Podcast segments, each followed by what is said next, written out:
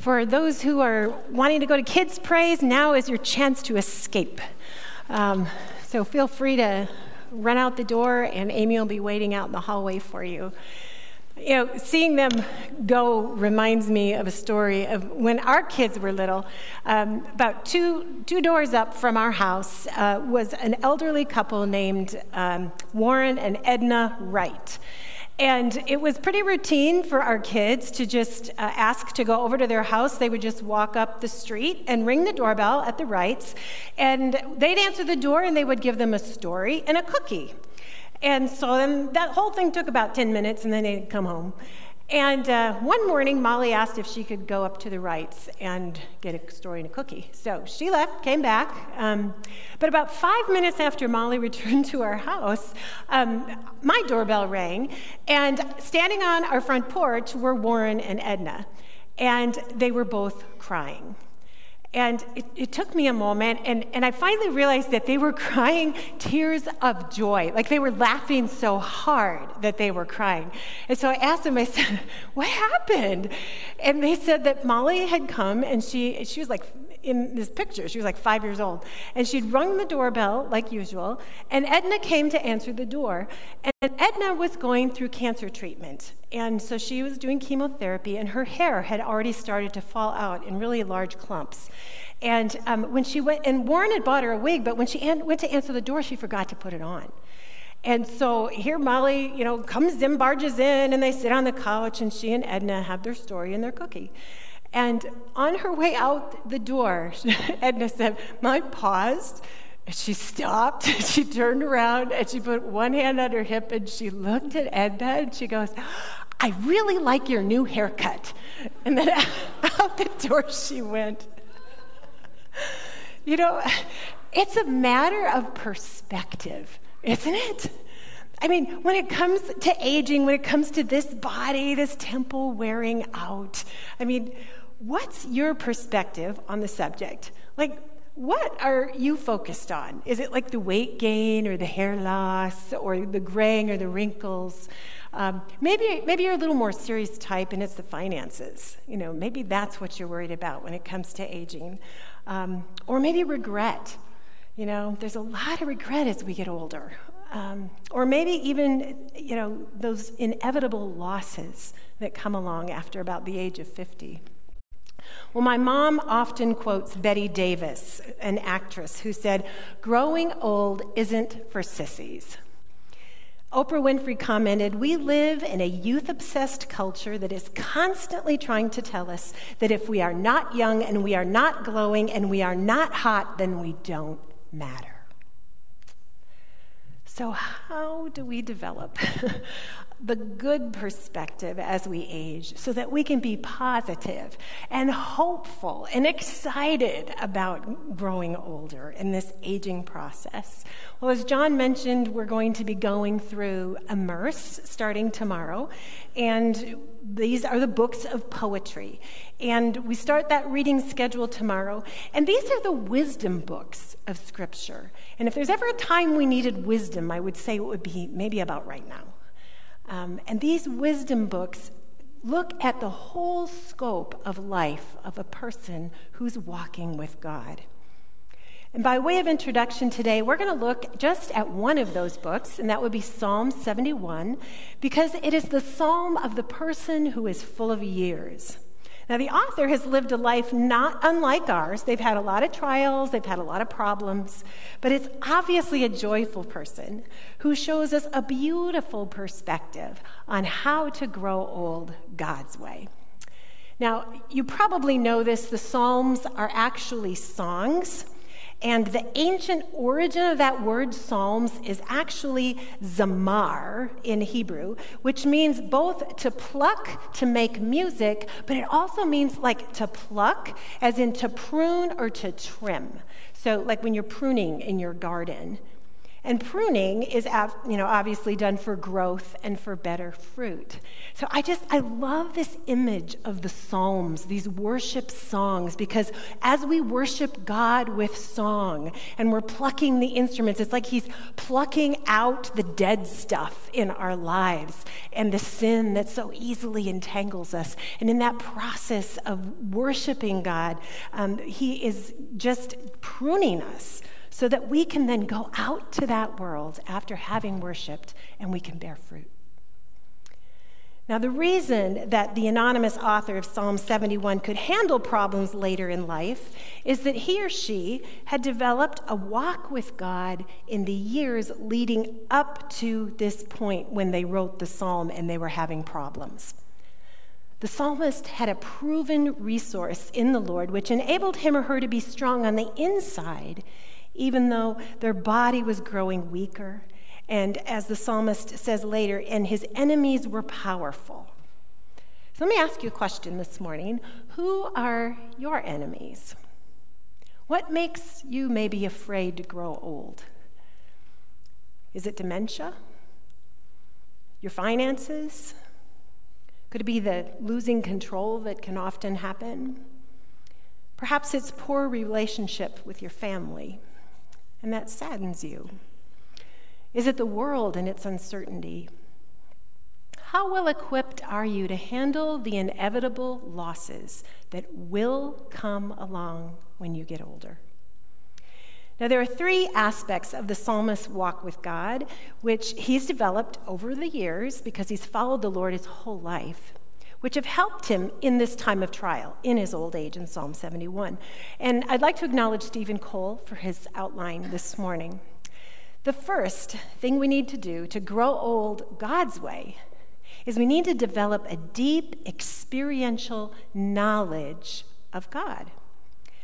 Now, just a brief cursory reading that Connor did this morning during worship, and he was reading um, Psalm 71 to us.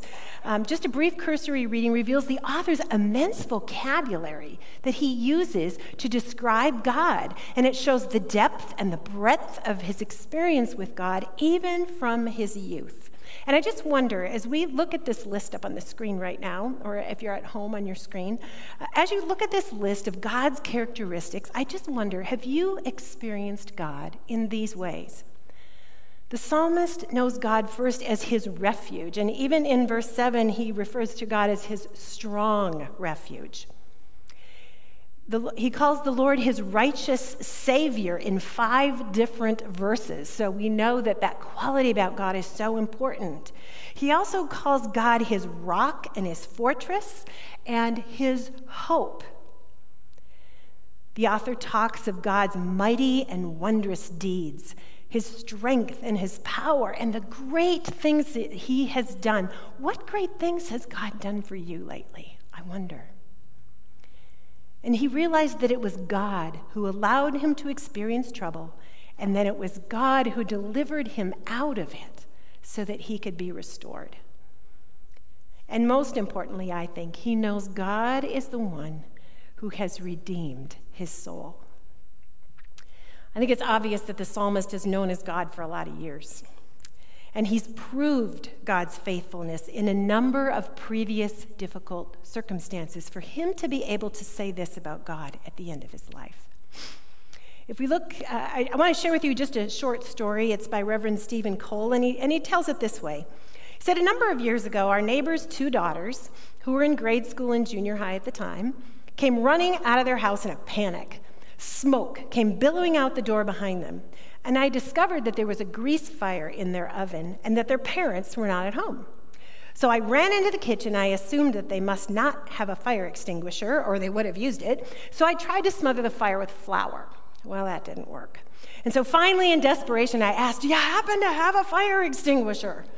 Well, it turned out they had three.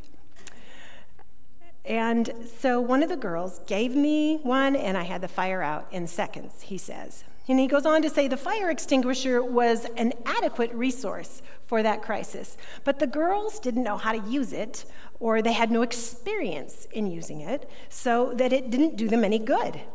Now, to benefit from the fire extinguisher, I needed to know what it could do and how to use it in that emergency.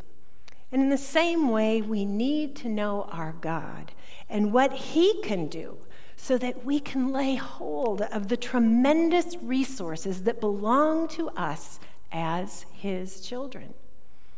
If we're learning that right now, today, then we will know him as our confidence when the crises of old age come upon us, and they will. Do you have a New Year's resolution this year?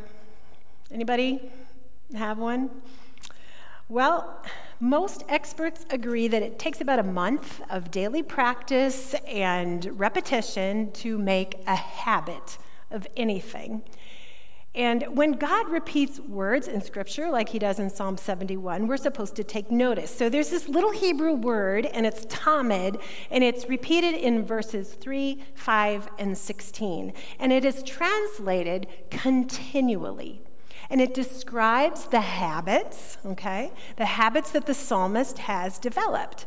Now, these aren't habits that we pick up naturally. They have to be done deliberately. They have to be habits that are practiced, they're cultivated, they're repeated. And these are habits of trust, habits of praise, and habits of hope. And I just want us to unpack these for a moment together. First, the habit of trust. Be to me a rock of refuge to which I may continually come.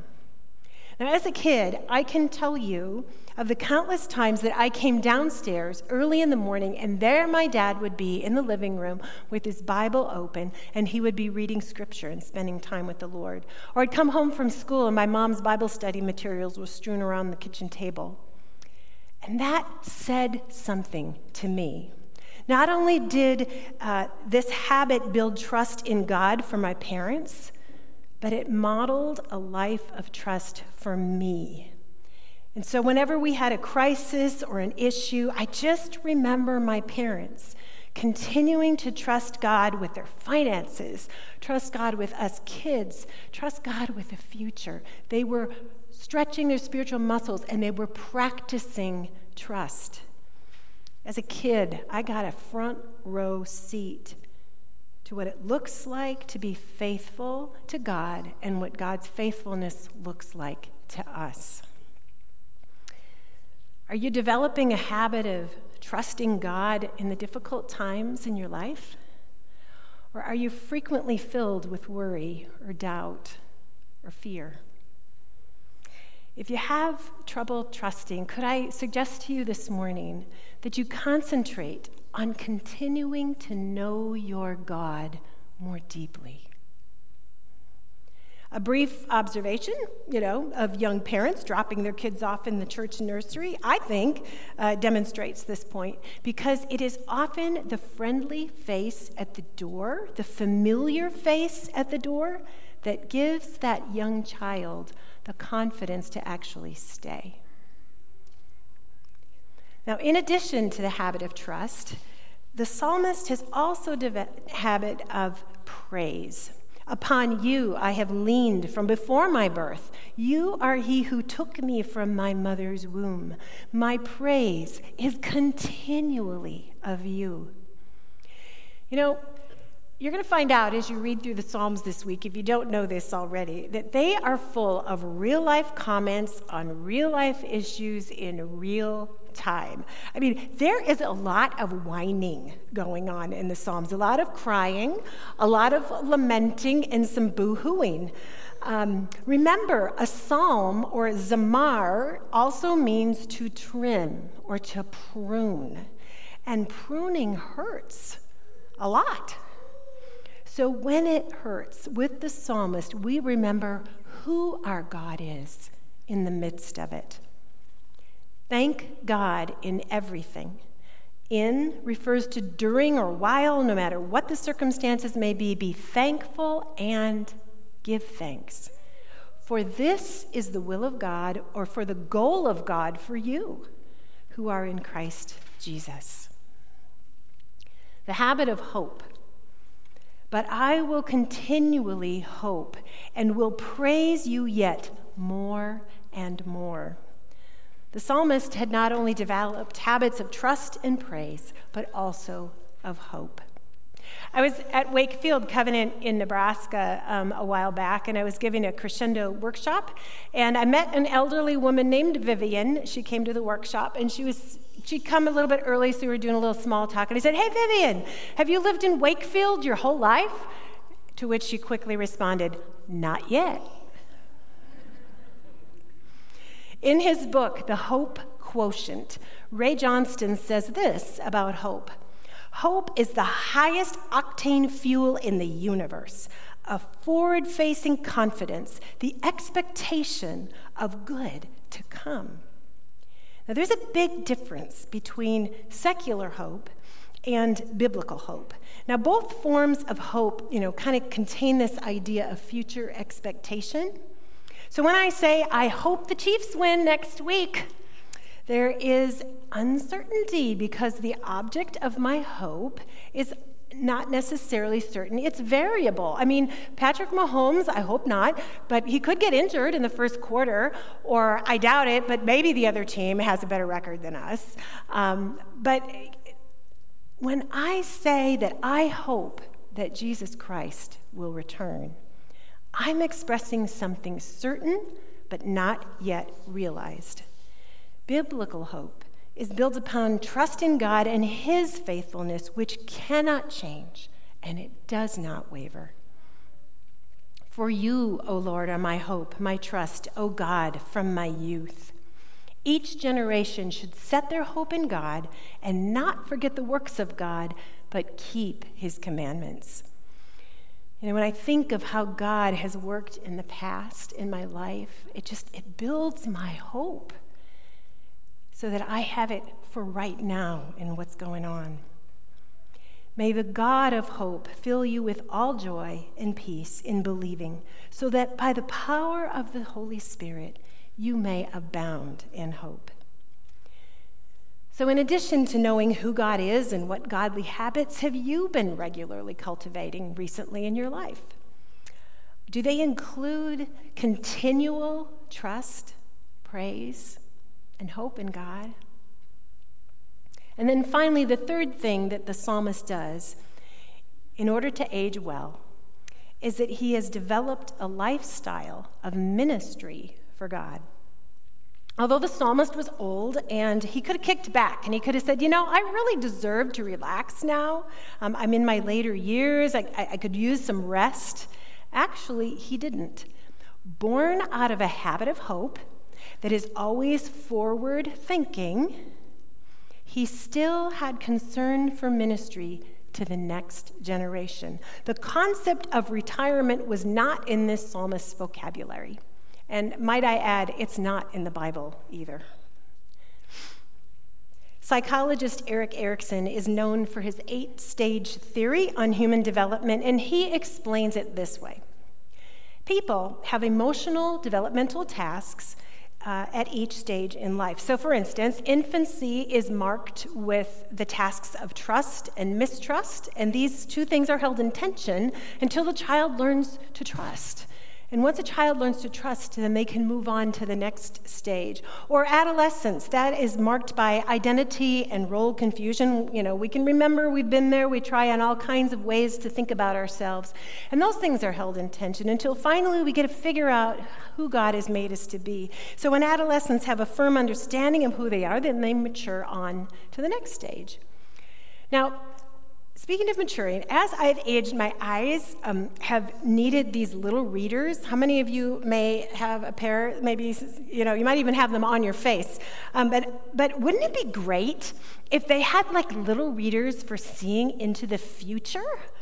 Um, I think it was movie maker Gene Wilder who said, "Hindsight is always 2020. But what if, um, imagine the problems and the issues and the foibles that you could avoid if you had these little readers that could see into the future.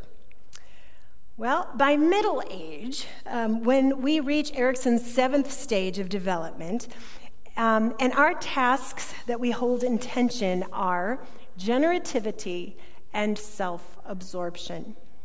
Now, generativity, as the name suggests, refers to our ability to be generous with other people, to be other focused, and to be serving other people. Self absorption, as the name suggests, describes that self absorbed, self centered person. And you, you may know some of these folks. Now, the t- trajectory is what's important here. And here's where we need to get on our little readers to see into the future.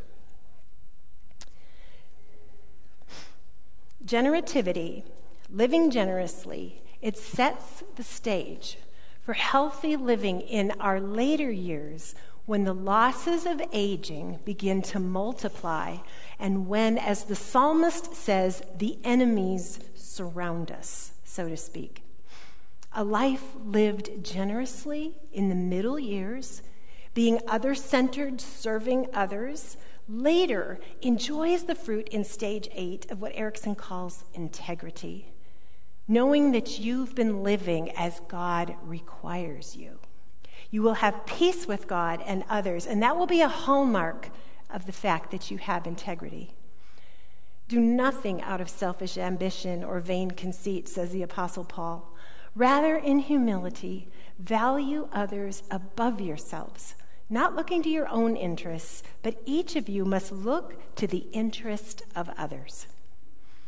Erikson then points out that those who go through the midlife years with a bent on self absorption, of putting self interest above the interests of God or above the interests of others, will find oneself on a trajectory for despair in old age arriving in the last stage of life when things dramatically funnel into focus. And if you don't know what that is like, talk with someone who is older because they will tell you life goes faster and faster and just funnels down. And a lot of things begin to make sense and go into sharp focus.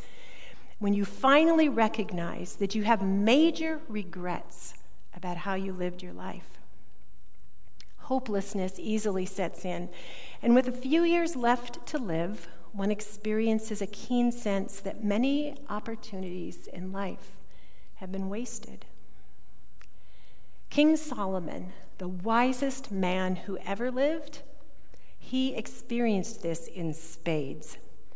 Once he had completed the temple of God and building that in midlife, he turned to self indulgence, self absorption, and self and disobedience to God.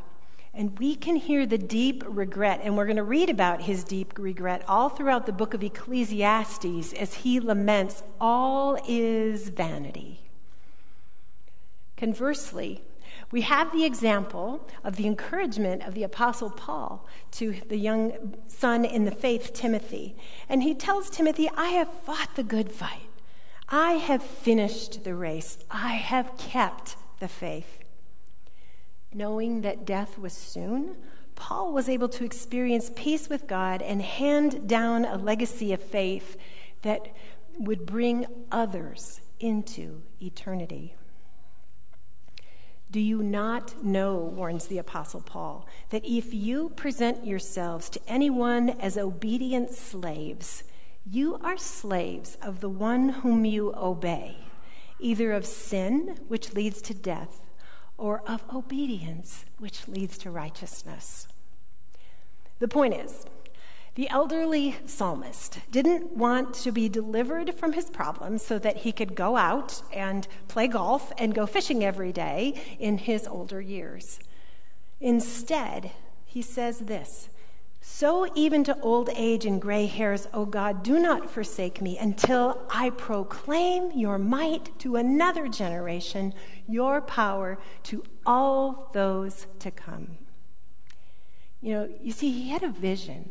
He had a vision. He was wearing his little readers, and he had a vision to hand off the baton to the younger generation. He saw a longer life as an opportunity for extended ministry. And his ministry was built on his knowledge of God and his habits of trust, praise, and hope, so that he had something worth handing off. Abraham Lincoln said, It's in the end, it's not the years in your life that count. it's the life in your years. Our mission statement for Crescendo Ministry, which I lead here, is every person at Countryside who is 55 plus, growing in Jesus Christ and engaged in his kingdom ministry. Know, Crescendo, it's not a program, it is a perspective. It's not an activity, it is an attitude. It's not retirement. It is retooling, it is repurposing, it is reimagining.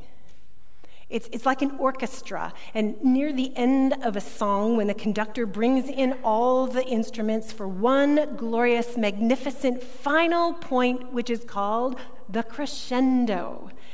And so, too, I believe that God intends to conduct your experiences in life from your family to your education to your work history to your gifts and your talents, and He wants to fine tune all of those things for the purpose of your glorious high point in life, which is to glorify Him right up to the end of your life on earth and on into eternity. We never stop. And if you're thinking it's too late, or perhaps, well, God really can't use me, please remember Abraham and Sarah birthed a nation at ages 100 and ages 90, respectively. Or Moses began his third career move at 80 when God called him to lead all of the Israelites out of Egypt. Or Caleb, uh, he was 85 when God gave him the task of leading the armies with Joshua into the promised land. And he said, I feel as young today as I did when I was in my 40s. God gave him strength. The righteous flourish like a palm tree. They flourish in the courts of our God. They still bear fruit in old age. They will stay fresh and green.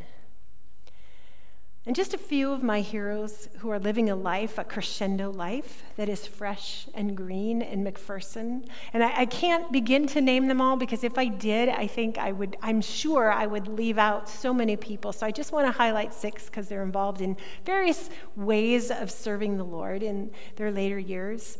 First is LaJane Anderson and her husband Frank. They disciple young adults in their home week after week, year after year helping our young people mature in Christ. Sandy Thompson's found a great fulfillment by helping desperate families uh, through working with the McPherson Housing Coalition.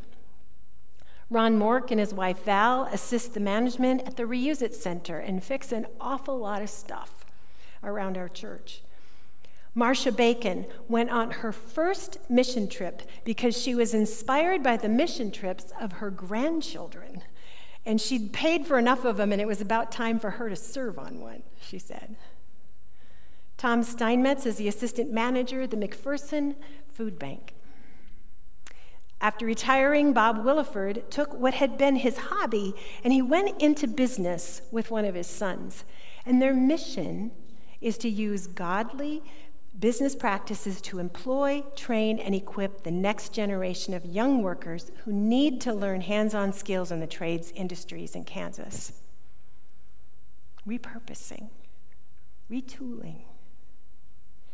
For the unlearned, old age is winter, but for the learned, it is the season of the harvest. Bearing fruit into old age. I just wonder this morning, whether you're sitting at home or you're here with us, what's going to be your story? What trajectory is your life on right now? Do you have God's perspective on this? Well, the good news this morning is that God's way for us to grow old is for us to develop a walk with Him right now, from this day forward a walk that involves a deep, personal, experiential knowledge of God. A walk that includes the cultivated habits of trust and praise and hope in God. And a walk that involves a generous lifestyle of ministry for Christ which will be marked by integrity and peace in our old age. Then, as long as we have life, as long as we have breath, we can show and tell and sing of the greatness of our God to the next generation. Would you pray with me, please? Father God, thank you that your desire is to take all of our life experience, whether we think it's good or bad, God, you've promised that you're going to work it all out for good. And that you will take our gifts and our talents, and as we lay them at the altar, that you are going to work them all together to create a glorious crescendo with our lives. So, Lord God, I pray that you would move through us by the power of your Holy Spirit and grant us little readers. Give us a vision for what our life needs to look like as we put our trust in you. Through Christ Jesus our Lord. Amen.